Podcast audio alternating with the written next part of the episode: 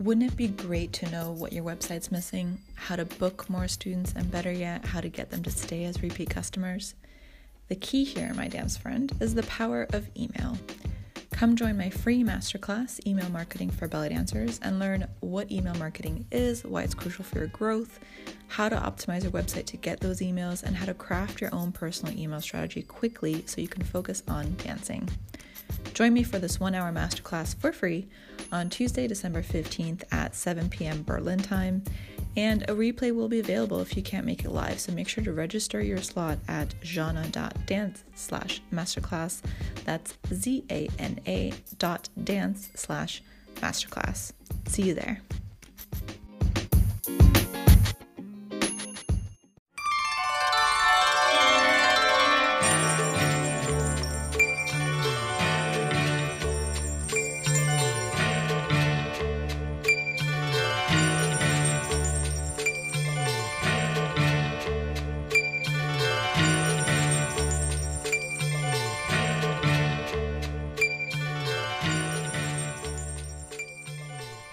Hey everybody, it's your host Shauna, and welcome to this week's episode of the Advanced Belly Dance Podcast, a weekly podcast all about the business of belly dance. This week, I want to talk about five website changes you can do right now that'll improve your website, and it's all about keeping it clean and concise so that people that visit your website know exactly what you're about and that they want to hire you, purchase from you, whatever your end goal is. And all these suggestions you can do in one afternoon, so no excuses. Tip number one remove your gallery page on your website. Now, this might be controversial, but unless you're selling artwork, there's no reason for you to have an entire page dedicated to just photos of yourself. This was back in the heyday before Instagram, where you're posting pictures on social media all the time that people needed to see what you look like. Sure, I get that. But now it's just taking up space and precious web space and bandwidth on your website, and it could be slowing it down. So, what you can do instead is you incorporate photos and videos throughout your site. So, you're breaking up blocks of text with relevant pictures. So, for example, for your classes page, you'll have tons of pictures of you with happy students. For your Hire Me page, you'll have tons of pictures of you and happy clients. You get the idea. So, I encourage you to remove your gallery page and take those photos and see where you can spread them out that are relevant on your website. And you don't need to put everything on your website.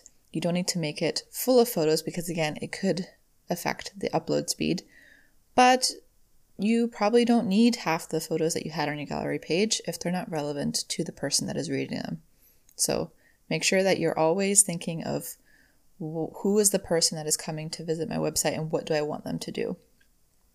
Number two, remove anything that takes more than two clicks to get there. Instead, simplify and try in two clicks or less. Studies have shown if that if you're clicking through too much to get to where you want people to go and purchase something or subscribe, if it takes a long time, they're not going to want to do it. So think about when you've signed up for an email newsletter, for example, if you have 10 fields that you need to fill out just to get that freebie, I don't know about you, but I'm clicking out of the page. So make it as easy as possible for people to subscribe or to find you or to purchase that class or workshop or to hire you for a gig. If you have a website where you're using a payment processor or shop that has to open up on a different page or something, try to see if you can embed that straight onto the one page.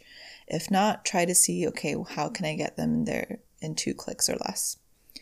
Number three, remove anything that takes someone away from your website and instead if you have to link to another site, make sure it opens up in a new window or figure out a way to have the primary link or embed onto a page about that topic.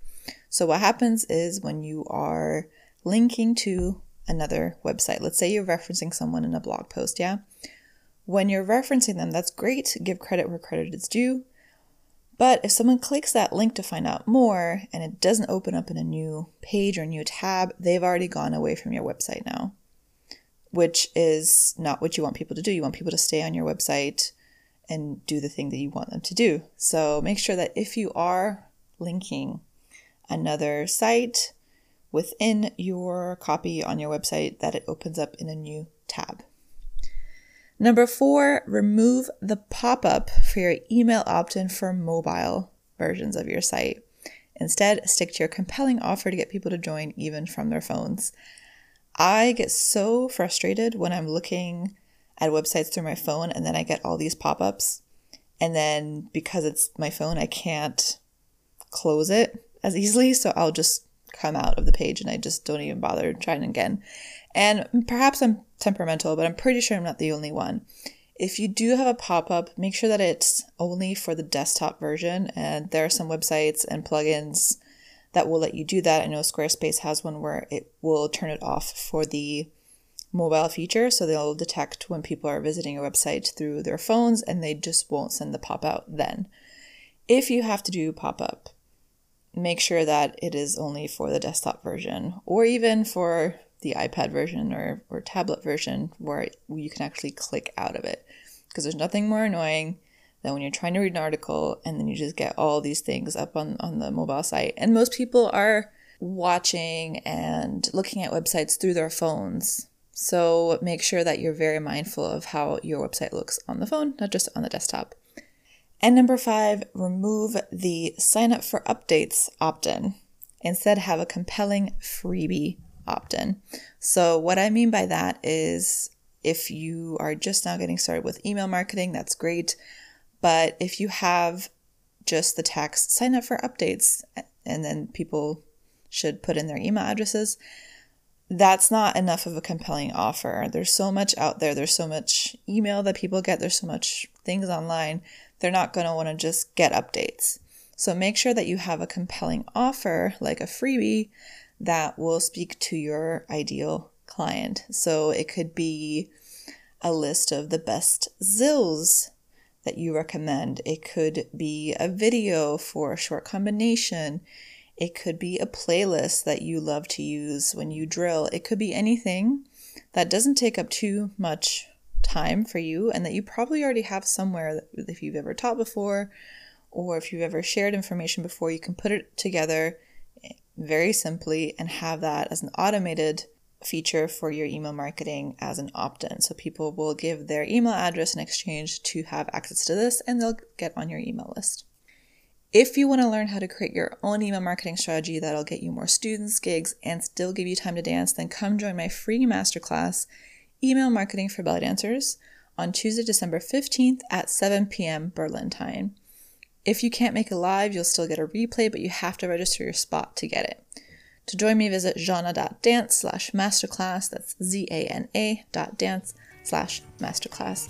Hope to see you then. Thank you so much for listening, and until next time.